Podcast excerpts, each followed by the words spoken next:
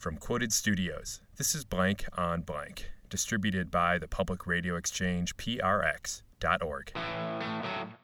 I'm David Gerlach.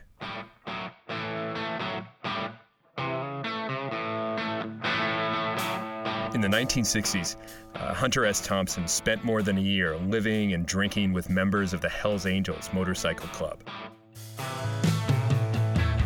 They rode up and down the California coast. And what he saw alongside this group of renegades on Harleys, these hairy outlaws who rampaged and faced charges of attempted murder, assault and battery, destruction of property along the way, all this became the heart of Thompson's first book, Hell's Angels A Strange and Terrible Saga. Shortly after the book came out in 1966, Thompson sat down for a radio interview with the one and only Studs Terkel. Roll the tape. Like the motorcycle. Anybody who has any kind of sensuality in them at all would get a tremendous boot out of just what the angels call screwing it on. Just getting a big bike and just running it flat out as fast as it'll go. I used to take it out at night on the coast highway, just drunk out of my mind, ride it for 20 and 30 miles in just uh, short pants and a t-shirt. It's a beautiful feeling. I recognize it as a, an illusion and a fantasy. But for somebody who has nothing else to go back to, this is maybe one of the happiest minutes of his life. And you can imagine if that's true, just how powerful he'd feel if he could give you one of these, uh, you know, kind of yeah. in the in the head with a karate. It's not a chop; it's a so head yeah. snap. The angel, a lot of the angels are big on karate. Here's a powerful thing that you can get, and it's safe. You know, you carrying a gun is not safe for anybody with a criminal record or is likely to get stopped. Oh, karate is really booming on the West Coast. The Angels see it as a as something that they can have, you know, to give them even more power over the squares and the citizens. Hunter Thompson, our guest, is a new kind of journalist. The journalist who is not detached, who becomes involved. In fact, he was almost an honorary member or a dishonored member of the Oakland Hells Angels. You were with them for about a year or so. About a year, yeah.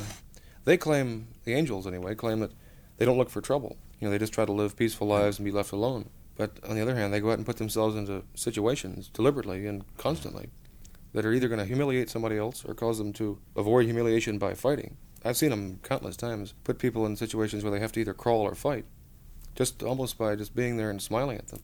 And of course, you know, they, they live in a world that isn't as polite as what the world that, you know, a lot of people live in. It takes a while to cultivate that kind of bitterness, where when somebody calls you, you know, a dirty bum, you don't uh, look in the mirror and think, well, maybe I should wash my face. You go out and you know rub scum on you and get dirtier. Then you go back in and punch him and break a bottle and stick it in his gut.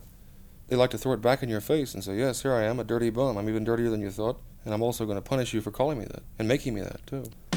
You speak of foul fighting. They stomp someone. You were stomped. In which there's a question of rules involved here, just beating some violence for the sake of well, violence. Well, they have a rule. It's, it's bylaw either number 10 or 11. It says uh, when an angel punches a non angel, all other angels will participate. So I was a victim of bylaw number 10 or 11. I should have known that. You know, it's a lapse of uh, caution.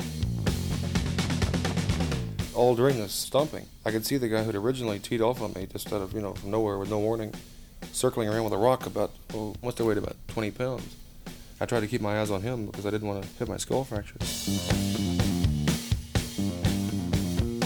When they get together in big mobs, they're very hard to handle. They try to get together in as large a band as they can. So the police know it's not just a matter of grabbing somebody by the ear and leading him into the traffic court. They might cause, you know, a riot. And, and of course, it's not just the police. In a small town, uh, the people who live there, like a town of 10 or 20,000, get excited and terrified and they arm themselves and stand around in bands on street corners with guns and knives and clubs. Because they really believe that the angels are going to come in and decimate the town. Angels bring out this violence in other people because they are dressed obviously bearded, long hair, earring in ear perhaps, a swastika helmet or a Confederate flag, which the, some of the locals would like very much, but they bring something out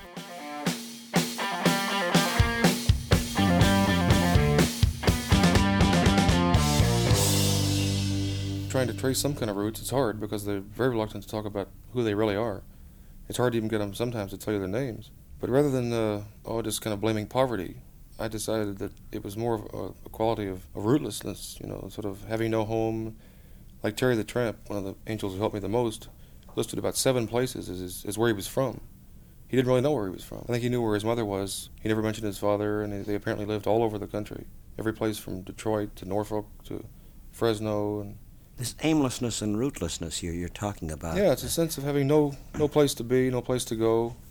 Your observations are more than about the angels, they're about our society. And it's since World War II, pretty much, isn't it, this phenomenon's come to be? I think the Angels came out of World War II, and this whole kind of alienated, violent subculture of people wandering around looking for you know, either an opportunity or, if not an opportunity, then vengeance for not getting an opportunity. They get to be 30, and suddenly they wake up one morning and they realize, you know, there are no more chances. It's all gone. It makes them meaner, you know, they, they want to get back at the people who put them in this terrible, this dead end tunnel. Now, who are these people they want to get back at? Oh, they don't know. It's kind of they. Paranoid. You know, it's you, it's me, it's whoever might come too close to him on the highway in a car. It's somebody who makes a remark in a bar to him. It's they call them the citizens. Anybody who looks respectable and looks like he isn't doomed. You know, like he has some kind of option or money or a home or all the things they don't have. What do you see for us, for everything?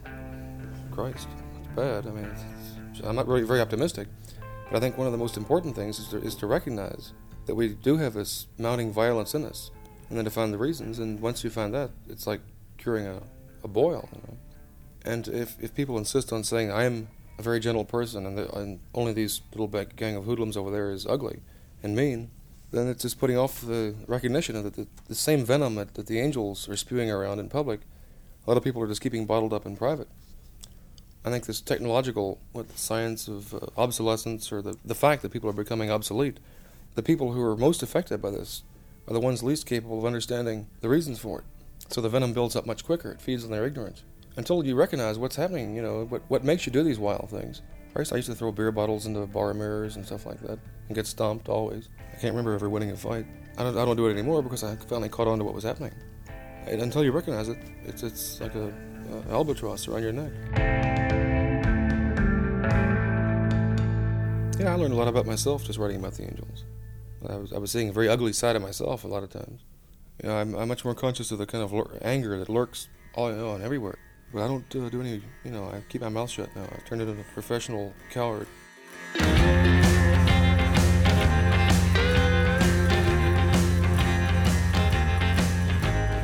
Hunter S. Thompson and Studs Terkel, 1967. As always, we've brought this remarkable audio to life in our animated series with PBS Digital Studios. Watch it on our website, blankonblank.org. There, we've also compiled more backstory on the Hells Angels of the 1960s and a little bit about the art of gonzo journalism. This interview with Hunter S. Thompson comes to us from the Studs Terkel Radio Archive. Uh, you should really check out studsterkel.org. There you can hear hundreds of interviews from Studs' 45 plus years on the radio at WFMT in Chicago. The wizard Amy Drozdowska produced this episode with me, and I do hope you're following us on Facebook and Instagram. Uh, find our handle, blank on blank. All right, that's all for this week's episode. Until next time, I'm David Gerlach.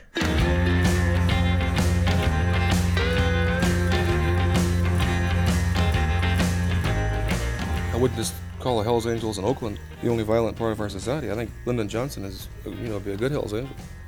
The Angels reflect not only the lower segments of the society, but the higher, and you know, where violence takes a much more sophisticated and respectable form.